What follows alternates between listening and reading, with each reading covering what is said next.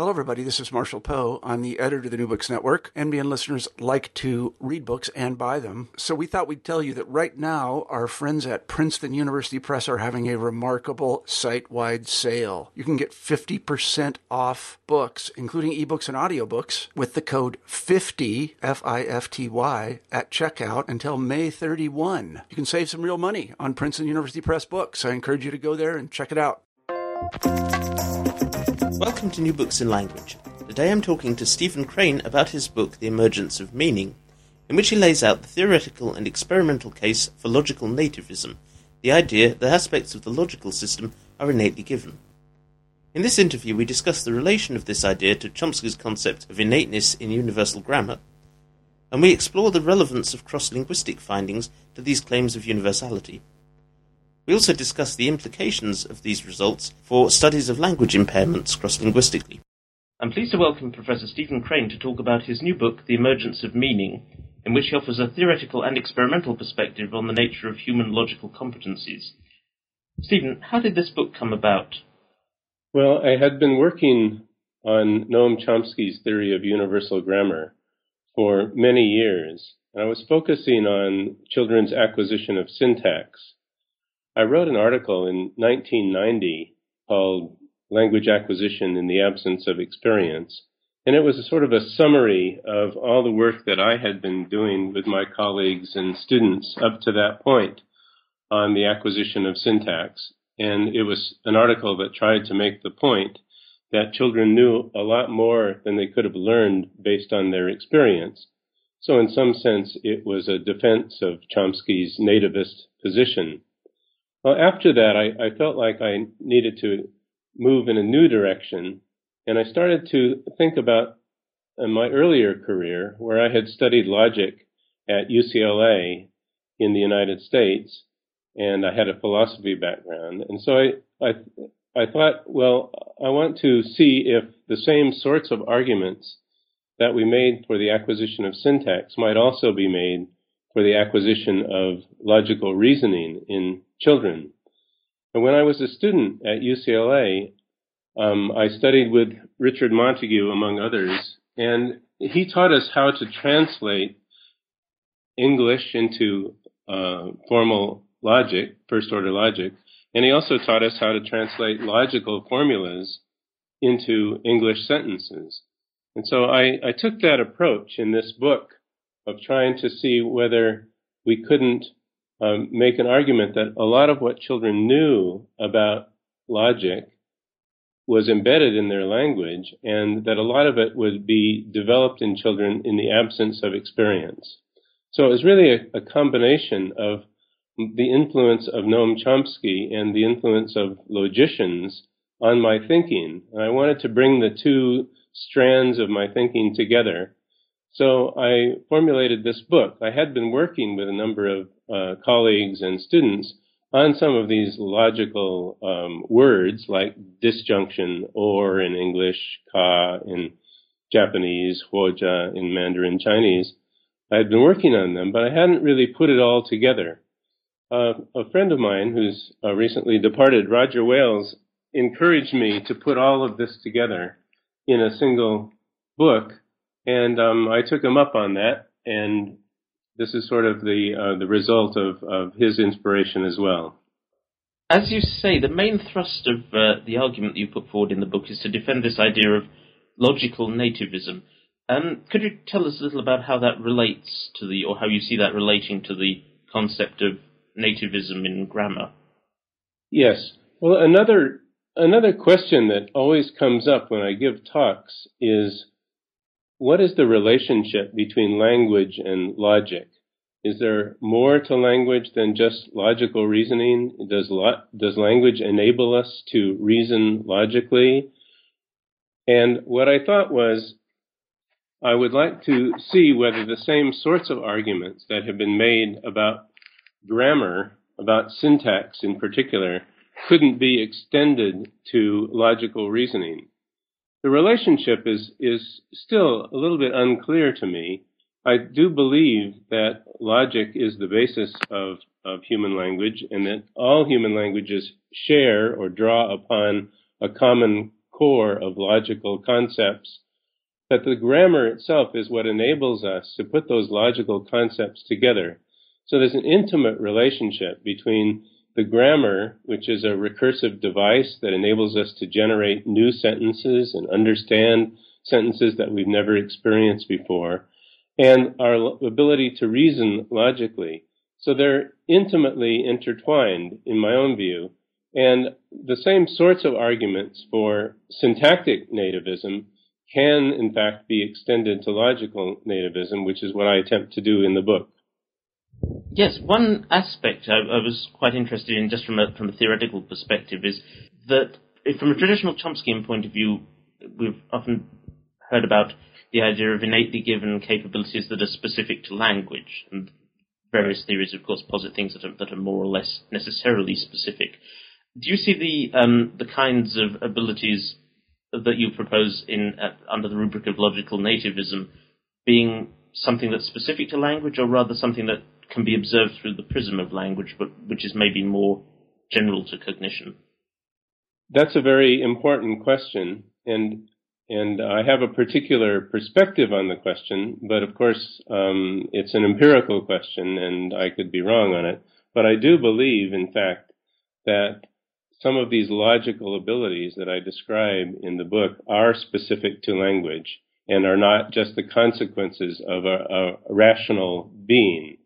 So at one point in the book, I consider this in some detail, whether or not these principles of logic are just principles of rationality, such that if you had a very intelligent um, chimpanzee, would they, you know, because they would be rational, would they develop this sort of logical reasoning system that humans have developed or have evolved in humans um, and, and are described as I go through the book for two languages, Mandarin, Chinese, and English.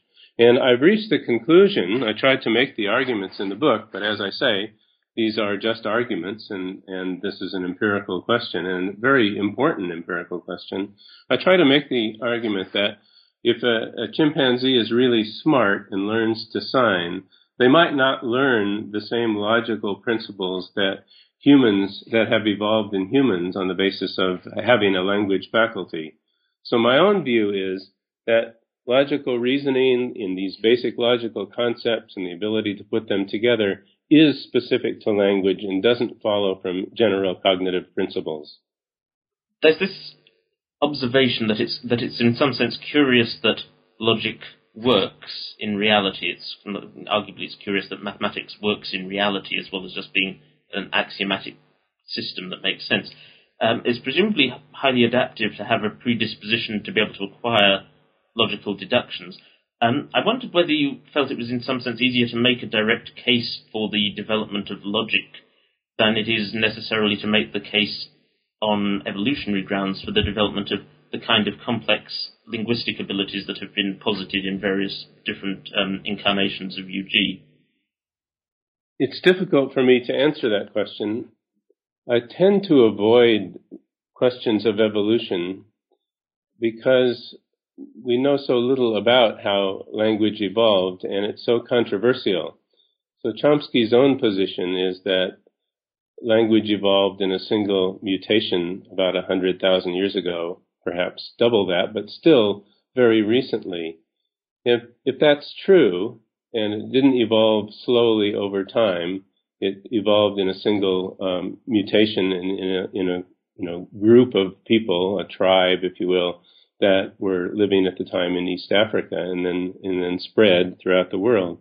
Then um, there can't be um, a sort of separation of well, it, you know, it makes sense for logic to have evolved in a single mutation, but it does makes less sense for grammar to evolve in a single mutation. As you say, uh, if grammar and logic are intimately intertwined, as I believe they are, then uh, it's hard to say that um, the grammatical principles are, are are are less likely to have evolved than the logical principles?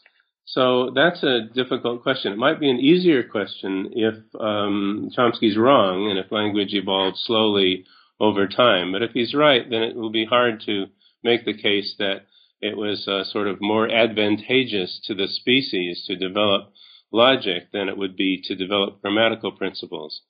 If you think about Chomsky's recent minimalist program, where the human language faculty evolves in a way that is uh, optimal for what language is um, is used for. It's used to take meanings and then to externalize those meanings using sign or using our vocal cords, so producing words into sentences. If you take that perspective that it's an optimal system, then of course uh, logic is an optimal system in some sense as well, in the sense that you know we can do so much with it. Now again, maybe it didn't evolve either system didn't evolve uh, on, for a particular function, but when it did evolve, we could put it to work, and it it uh, does accomplish a, a, great deal, and it's able, and we are able to use it in order to both communicate and to perform um, deductive reasoning tasks. So this is a very deep and uh, tricky question, and and I certainly am, am the, you know one of the last people to uh, have written about this because I think it's it's really premature and we don't have the accurate records to go back in time to see how things evolve, whether they actually evolved in a single mutation or or more slowly. I tend to think that um, that Chomsky's position is is on the right track, but that's probably because you know he's he's someone that I admire greatly and uh, have been greatly influenced by as you bring up minimalism, I mean, I guess I have the, the sense that uh, there's a trajectory in the theoretical literature and in the, in the uh, views that uh, Chomsky, for example, is, has expressed over the years uh, towards a narrower um, faculty of language, a narrower UG, and in some sense, a claim, um, claims for the constituents of UG that are not quite so, don't appear to be quite so intimately tied to language as we kind of analyze it as linguists. Um, and in that sense, I wondered whether you feel there's a, there's a convergence between that line of thinking and a view that uh, gives logic, this, this somewhat abstract system, quite a um, prominent place in the set of linguistically relevant abilities. I do think that. Again, it's not something we're speculating on uh, relationships between logic and language that that we can't actually prove. But if one wants to speculate about it, I would suggest that the basic uh, combinatorics of human language are just the thing that would be used to combine logical uh, operators and to formulate, uh, ex- you know, expanded logical sentences and to perform logical tasks.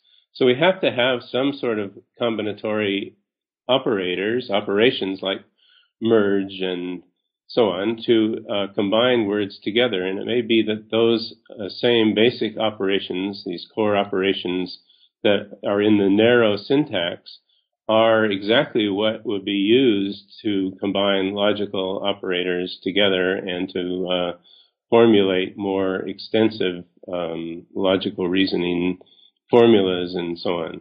So I, I believe that there's there's no tension between the minimalist program and the idea of a narrow syntax that has these combinatorics and the idea that that these that the grammar, the recursive grammar in the narrow syntax can be used to perform tasks that involve logical reasoning.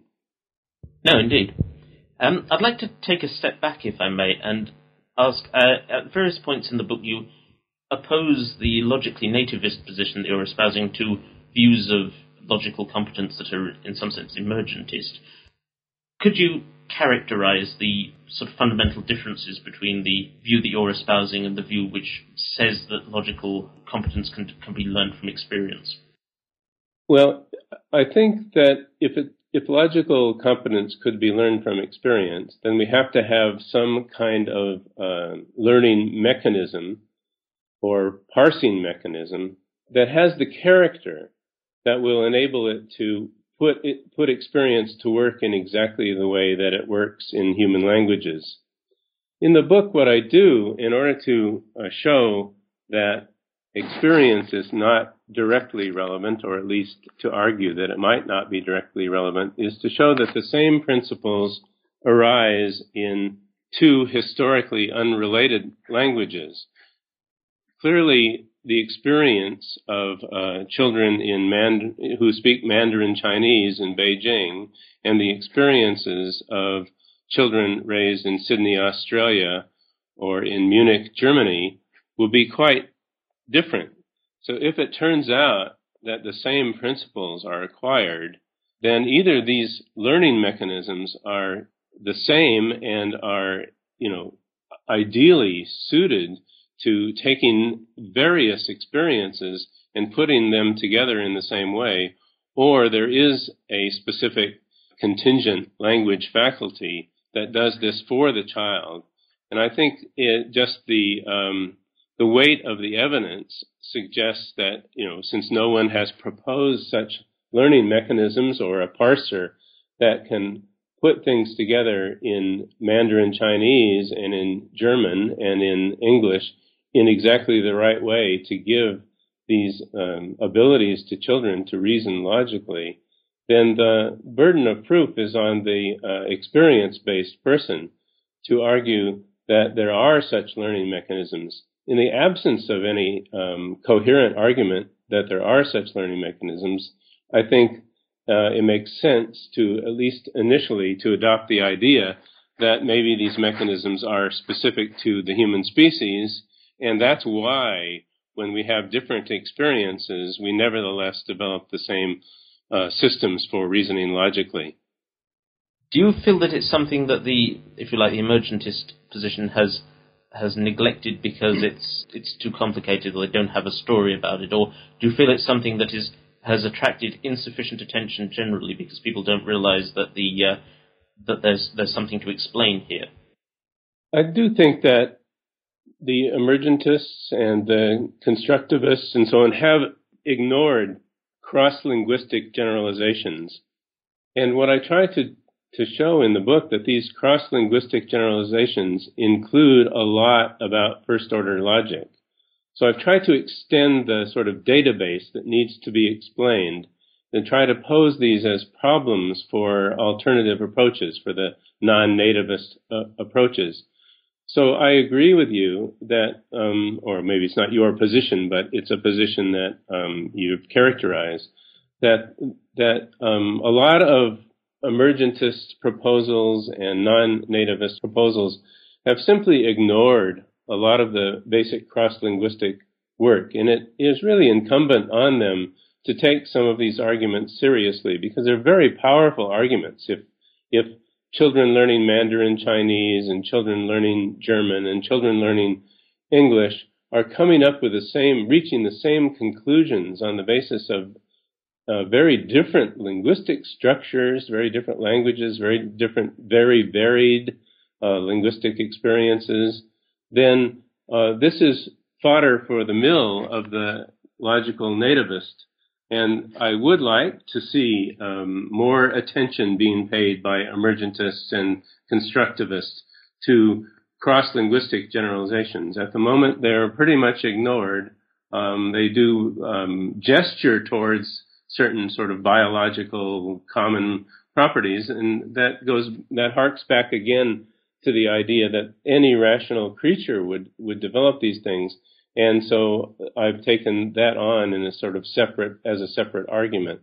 But my basic contention is that uh, these cross-linguistic, you know, the fact that logical reasoning is pretty much the same for a lot of different structures in Mandarin Chinese and in English, despite the variation in experience for children, is something that needs to be taken very seriously and I, I would suggest that it's been largely ignored by the emergentists, and it's really important. But to the extent that lots and lots of historically unrelated languages behave in the same way, it's going to be difficult to, to write a parser or to come up with a learning mechanism that has the character that will enable it to handle the fact that languages often reach the same conclusions about logical uh, deductions despite all the uh, differences that that appear on the surface of of languages, all the the word order differences and the um, the, the, structural differences, like in uh, case marking and in agreement and tense. You know,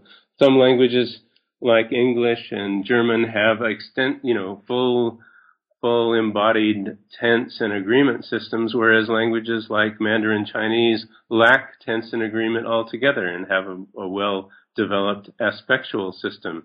So, but despite all of these differences that children are experiencing when they're learning their language, the fact that children reach the same conclusions about how logical words operate, what their basic meanings are, and how they combine, uh, would suggest that there's a specialized uh, mechanism for this, and it's not just a fact that w- emerges in different human languages, or so it seems to me. Yeah. Uh, a particular focus of, of, the work that you present in this book is, is the, your work on child language acquisition, also cross linguistically. You've been instrumental in obtaining the, the, data that bear upon these theories about innate knowledge. Um, would it be fair to say that acquisition is maybe the crucial test bed for the competing theories, in as much as we have competing theories? Yes, I think it's one of the um, critical test beds. It's because when you study child language, children's experience has been compressed. So the learning problem is massive for children. How could they develop these abilities to reason logically by the age of three or four when they've had so little experience? Why is it that children learning different languages, another question, why is it that children learning different languages reach the same conclusions, even though the languages are different and their experience is different? Um, and why do children differ in their uh, reasoning abilities from adults sometimes? Sometimes adults have different uh, logical reasoning um, abilities than children do. It it's different on the surface. Of course, I argue that basically both children and adults are using the same mechanisms, but there are things that characterize different languages that are superimposed on logical reasoning and make it look like adults are speaking illogically when children are speaking logically or vice versa. In any event, the differences between children's use of logical words and adult uses of logical words does show that children are learning their uh, logical words, the meanings of words, or how to combine them on the basis of their experience, or they're not just watching adults use these logical words and then copying them, trying to uh, mimic what adults do. You have an interesting example um, on the acquisition of disjunction, acquisition of the term or in English, where you, we talk about it in terms of the, the problem of, of no negative evidence, in as much as there's an ambiguity in the in the interpretation of or. Um, could you tell us more about that? I think the interesting finding is that when you look at adult languages, they look quite different. So it looks like adults are interpreting sentences with uh, or differently across languages. So let me give you an example. In English, if I say Ted didn't order sushi or pasta for lunch, then that means he didn't order either one. He didn't order sushi for lunch and he didn't order pasta for lunch. But if we translate that sentence into Russian or into Mandarin Chinese or into Japanese, it doesn't have the same meaning. So in Mandarin Chinese, Ted didn't order sushi or pasta for lunch will mean it's sushi that Ted didn't order or it's pasta that Ted didn't order. So he might not have ordered one of them and he, and he could have ordered uh, the other one. Quite different meaning for adult speakers when they use or in a negative statement. But when we look at children, children all come up with the same uh, hypothesis. They all reach the conclusion that when you say Ted didn't order sushi or pasta for lunch, that it means what it means for English speaking adults. Ted didn't order sushi and pasta, and he didn't order pasta, so he didn't order either either of those dishes. Mandarin speaking children come up with the English speaking hypothesis and they don't they don't come up with a hypothesis or they don't come up with the interpretation that's used by Mandarin speaking adults. Now that doesn't mean that English is uh, you know more logical and that all children start out being uh, logical and learning English because I have exactly um, the opposite conclusion about negative sentences with and. So negative sentences with and, I argue that English speaking children initially start off speaking Mandarin Chinese in interpreting negative sentences with and. So there's no um, more logical language. One language is not more logical than the other, and I don't want this book to be used by people uh, to argue that you know English or Mandarin Chinese are are basic are more logical. The conclusion that I've reached is just the opposite: that all languages uh, draw upon the same logical structures and they combine them in exactly the same way. Now, there will be differences, as we've just seen. There will be differences between Mandarin speaking children and Mandarin speaking adults. But those differences are to be expected when we're dealing with logical operators, because logical operators, when they combine, can combine in different scope relations. So one of the main arguments that I make in the book is that just these simple scope differences are enough to account for the differences across human languages. The scope differences are something that are independently motivated. We need them anyway just to understand simple sentences. Like if I go to, Bo- I went to Boston uh, Logan Airport one time and I was taking my pet. I was trying to deliver my pet from the United States to Australia when we moved here. And I noticed a sign that said all airplanes do not carry pets. Well, that has two logical operators, all and not and all airplanes do not carry pets is ambiguous because it has two logical operators. So it could mean that no airplane carries pets, all airplanes do not carry pets could mean that none of them do, or it could mean that not all airplanes carry pets, but some of them do. And of course, that's the intended interpretation. Um, but there are two interpretations, and uh, this is what happens typically when you have two logical operators. What I argue in the book is that this is exactly what happens in cases of disjunction, the or, not or. Ted didn't order sushi or pasta. Sometimes in human languages, the or is interpreted within the scope of negation, and that gives you gives rise to the neither interpretation. Ted ordered neither sushi nor pasta. But on occasion, in Mandarin and in uh, Russian and in lots of the world's languages, Japanese, for instance, or the word or, ka in Japanese or huozhe in Mandarin Chinese, that's the word that takes widest scope, and you get the interpretation that would that would uh, result in a sort of cleft structure in English. It's sushi or pasta that Ted didn't order for lunch. So this cleft structure in English where we, where we pronounce the disjunction first, it's sushi or pasta that Ted didn't order. That's how Mandarin works, and that's how Japanese works. On the surface, it looks the same as in English, where the or is on the surface appears, you know, inside the scope of negation. But at the level of interpretation, it looks as though uh, Mandarin and Japanese and Russian and other languages are are interpreting it as though the word for disjunction, or in English, is is uh, takes scope over the word for negation. So by invoking this idea of scope, it may not be right, but it's the idea that I've pushed in the book. We can explain the cross-linguistic differences.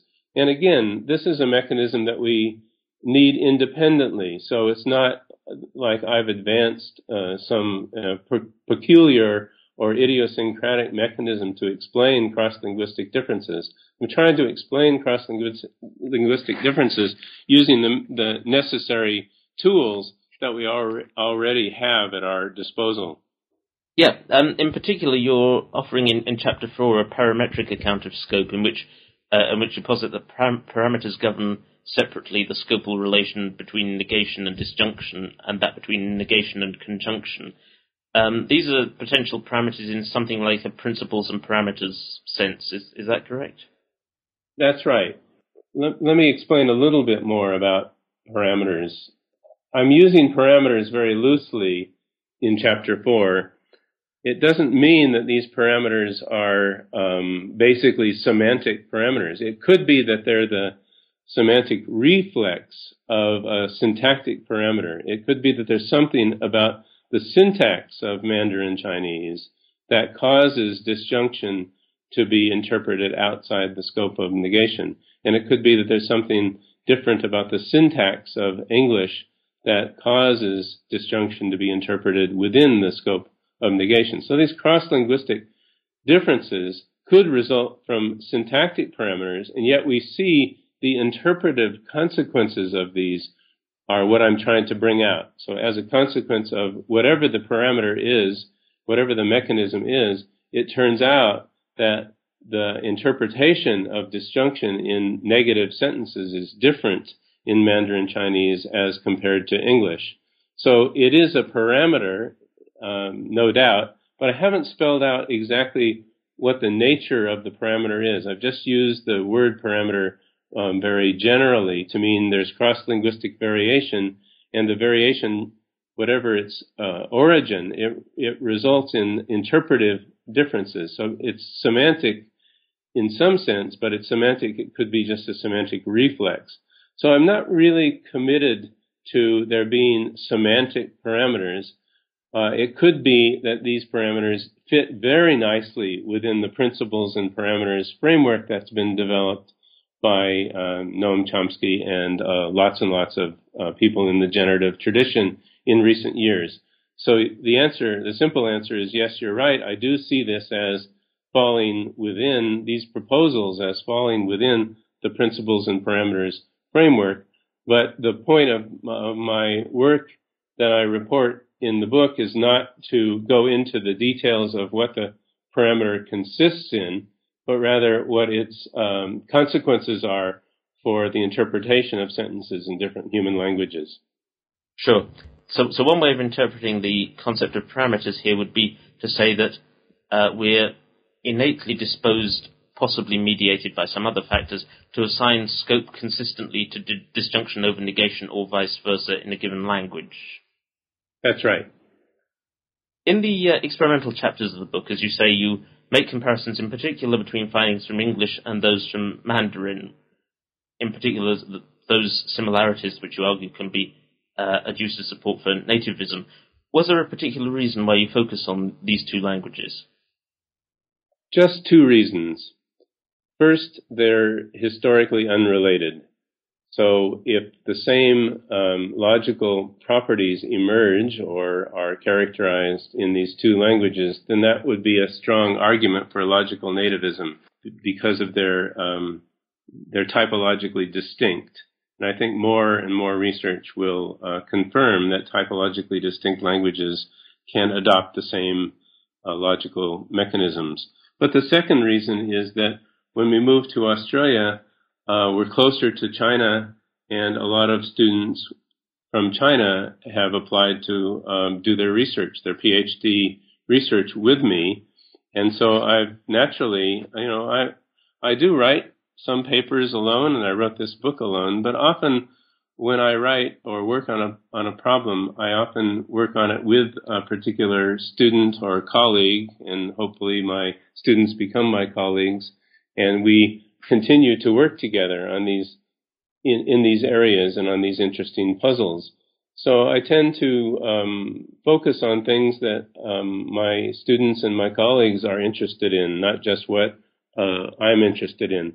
When I came to Australia, I didn't have any students. No, no students from the United States came with me. So I had a little bit of time to think myself. And I think that this book sort of represents a lot of the thinking that I did when, before I had students. But as soon as I had students, I could put my, my, what I was thinking about into operation. I began to do studies on Mandarin Chinese. I found it very interesting and I spend a lot of time in China. In fact, I'm the director of a, of a center in Beijing and I spend a lot of time uh, thinking about Mandarin Chinese and, as well as English. And those are just the languages that I have available to me. If I was in in Germany, then I would be uh, working on the relationship between German and English. I'm sure, and my my students would um, be be posing problems, and I would be helping them try to solve those problems. They would be different problems. So some of it's just a matter of circumstance and accident of where I relocated, and some of it is because I wanted to look at languages that are typologically distinct in order to make the logical nativist argument. Of course. Um, a point you bring up uh, is that there are there are also pragmatic factors that bear upon the, the way in which particularly logical operators interact with other logical operators, for example, disjunction and conjunction interacting with negation. Um, is that a similar story in Mandarin, or does the sort of landscape of possible expressions lead to different pragmatic uh, consequences, or, or do we just not really know at this stage? It's interesting that you raised this question because it's something that's on my mind quite a lot. It seems that some of these um, pragmatic principles operate slightly differently uh, across languages. I probably would not have expected that to be the case. I would have probably expected these pragmatic principles, these conversational principles, to be universal as well. But you know uh, what one expects and how how life turns out are often quite different. So let me give you just one example and um, it's it's something that uh, I, I, think shows you the differences. I won't go into the details of the pragmatic principles, but I'll give you the example anyway. If I say to you, um, every child brought a dog or a cat to the park. Every child brought a dog or a cat to the park. If you're a speaker of German or a speaker of English, I believe you think that at least some children brought dogs and some children brought cats. It's not that that means every child brought a dog to the park or every child brought a cat to the park. So they all brought the same thing to the park. For English speakers, and I think this is probably true of German speakers, every dog, every child brought a dog or a cat. There must be at least one dog, or maybe many more, or at least one, and at least one cat, and maybe many more. But when you translate that sentence into Mandarin Chinese, it really does mean every child brought the same thing. They either all brought a dog or they all brought a cat. And it turns out that that interpretation is also uh, the interpretation that Italian adults assign to the sentences. Now, there's supposed to be, in English, a pragmatic uh, account of why we require some children at least to bring uh, one pet or the and other children to bring the other. So at least one cat and one dog uh, should be brought to the park for English speakers and I believe for German speakers. But whatever that pragmatic principle is, it doesn't seem to be uh, operative in Italian or in Mandarin Chinese. And that's quite a puzzle because if these principles of pragmatics are uh, universal, you wouldn't expect that. So there are nuances even in these pragmatic principles. Now, I don't study this in detail in in the book, but it is interesting that you raise this question because uh, I do believe that the that sentences with logical operators, even when they're influenced by pragmatics, can be uh, interpreted quite quite differently in different languages.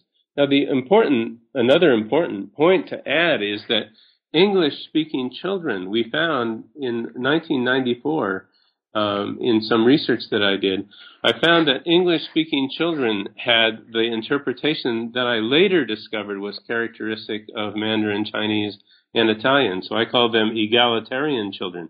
So I found some English speaking children who preferred to interpret every child brought a dog or a cat to the park as meaning they all brought dogs or they all brought cats, and it couldn't, it wouldn't be true if some brought dogs and some brought cats.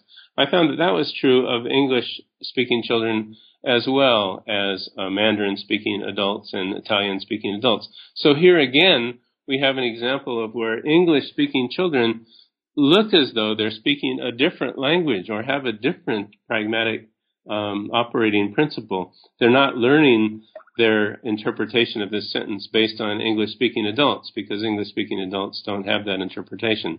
So there are morals here and they support logical nativism and not the experience based approach.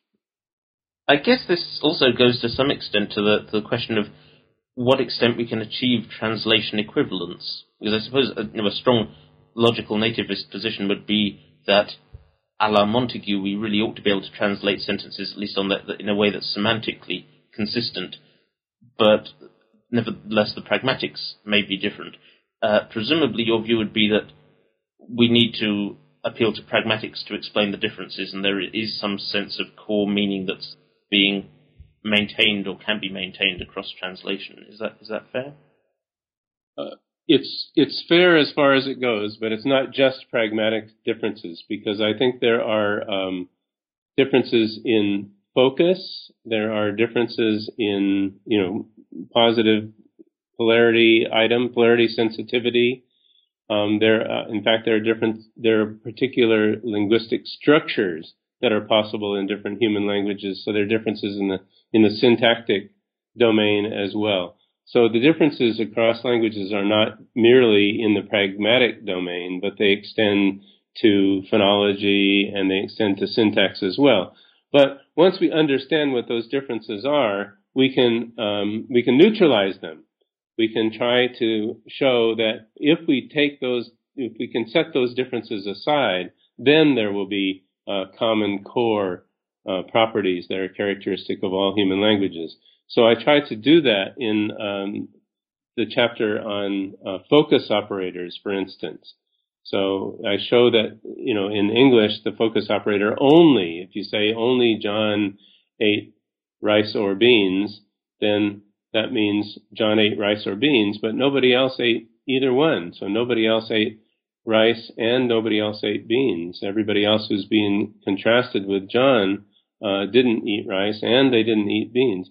Well, when focus operators, uh, when the when disjunction appears in the scope of a focus operator, then in all human languages, then they are interpreted. Uh, disjunction is interpreted in the same way. So we can use these cross-linguistic differences to show, to reveal the common properties of human languages. So the cross-linguistic differences could give rise to, to different interpretations, but they can also be used to neutralize those different interpretations. Again, this would be evidence that uh, human languages are drawing on the same uh, basic, you know, parts list of uh, logical concepts and combining them in, in the same ways um, subject, you know, modulo these these differences, which could be in the pragmatic system, could be in the phonological system, and they also could be in the syntactic system. It certainly gives us a, an impression of how complex uh, everything becomes when all these all these systems are apparently interacting in a very meaningful way. What do you see as the most important research directions in this particular field going forward?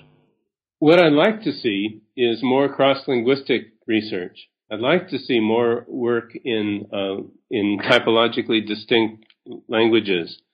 Obviously, the predictions of this nativist uh, theory, this logical nativist proposal, are that we're going to see even even typologically distinct languages like like Turkish and uh, Mandarin Chinese l- look the same as long as we can investigate them in detail and as long as we're aware of these uh, phonological, syntactic, and pragmatic differences.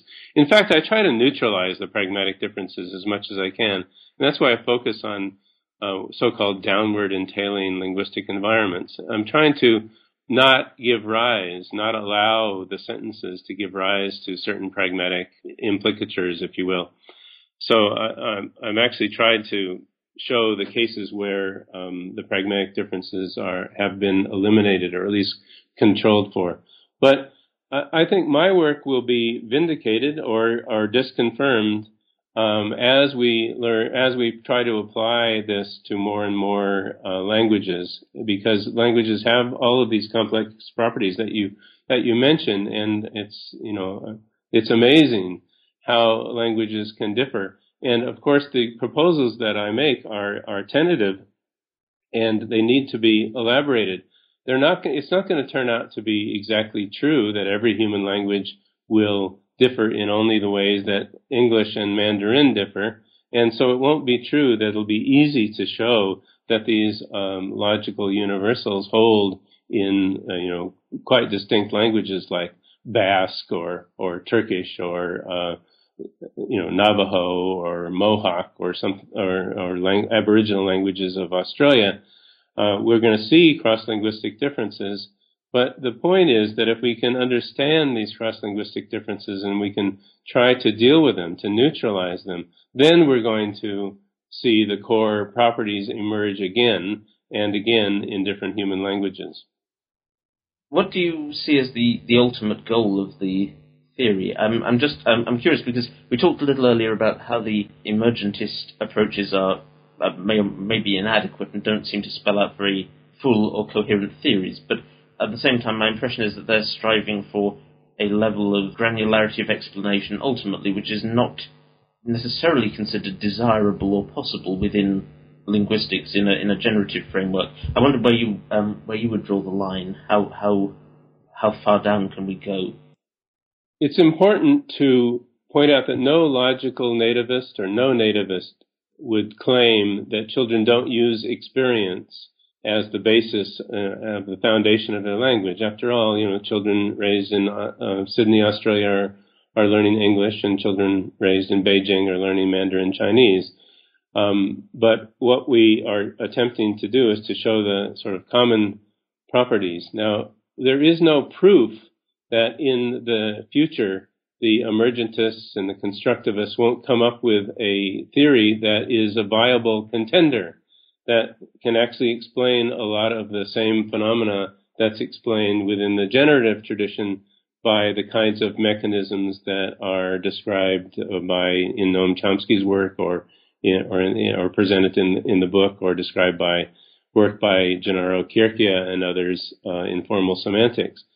We can't prove that um, that our approach is better, but what we can do is to show how um, successful this approach is in describing, in coming up with cross-linguistic generalizations. And so I think that what I see in the future is that it's important to continue this line of work, as I said before, to study more and more languages and to come to grips with the common properties and not just the differences. Within the area of linguistic typology, there's a there's a great sort of debate going on about whether lang- how much languages can differ, and we know that they do differ. I mean, you, you know, you and I both speak English, but our dialects are quite distinct, and my dialect is quite distinct from my wife's dialect because she's from from New Zealand. But if we try to uh, look at in depth at the common properties and what what characterizes all human languages, then I think it's going to uh, drive a, a further wedge between the emergentist and the constructivist approach and this nativist approach. And that's really my goal is to is to see which one is closer to the truth. We can, um, and I think in where the differences will be greatest is in the ability of the people who believe in universal grammar to actually describe what happens in in typologically distinct languages. And to the extent that the emergentists and the experience-based approaches uh, fail to even come to grips with um, historically unrelated languages, try to, you know, fail to take take these linguistic generalizations to heart and try to explain them using the mechanisms that they're proposing, then then they'll fall behind. So I think that if the challenge is to see which which particular theoretical perspective is closer to the truth, then I'm going to put my money on um, cross linguistic research and the common properties as showing that the nativist approach is is superior, is going to be closer to the truth ultimately. But that said, I hope you you know you take took my words to heart that I understand that once we start looking at at different languages, you know, the, it's not going to be as simple as I've, I've made it appear, I, as I might have made it appear to be in the book, where we can just look at all languages and we can easily see the common properties emerge if we just do some clever experiments. Sure. No, I, I, think nobody's under any illusions as to how complicated everything will turn out to be when we when we get to grips with it. Um, we're, we're, near the end of our allotted time, so I'd like to conclude, if I may, by asking: uh, We've talked about some of the priorities for this line of research. What are your own personal future research plans? Well, as I said before, I, I sort of I look at myself as a as a puzzle solver. So I, there are lots and lots of uh, puzzles out there. You know, when someone is trying to understand how Mandarin Chinese works or how English works, then I think we can do experiments with children that that control for certain factors, and so children are are a, a good way to investigate and to sort of neutralize the pragmatics and the phonological properties and just hone in on the differences that have to do with logical reasoning and so on. So I do want to continue to work with children. But recently I've become interested in working with children who have language disorders as well. So um, we have a project at our uh, at our center on specific language impairment, and specific language impairment is typically marked clinically in Indo-European languages by um, a failure to um, assign tense or agreement. So one thing that I'm interested in is, well, what happens in languages like Mandarin Chinese where tense and agreement are not are not marked, where there's a, a detailed, articulated aspectual system, but you actually don't mark past tense and um, present tense and so on. You know, it's clear that there are many children in who speak Mandarin Chinese who have specific language impairment. And yet, of course, they're not going to have the same clinical markers, the failures to deal with or difficulties in dealing, assigning tense and agreement to sentences. So one thing that I'm, I want to work on in the next few years is to find out what characterizes specific language impairment in languages like Mandarin Chinese. Um, why this is interesting for me is because if there is a notion of specific language impairment, and if it's characterized differently in Indo-European languages and in East Asian languages, then maybe we can find out really what specific language impairment is ultimately, what its cause is. It has to be at a level of abstraction that's higher than just aspect or tense and agreement.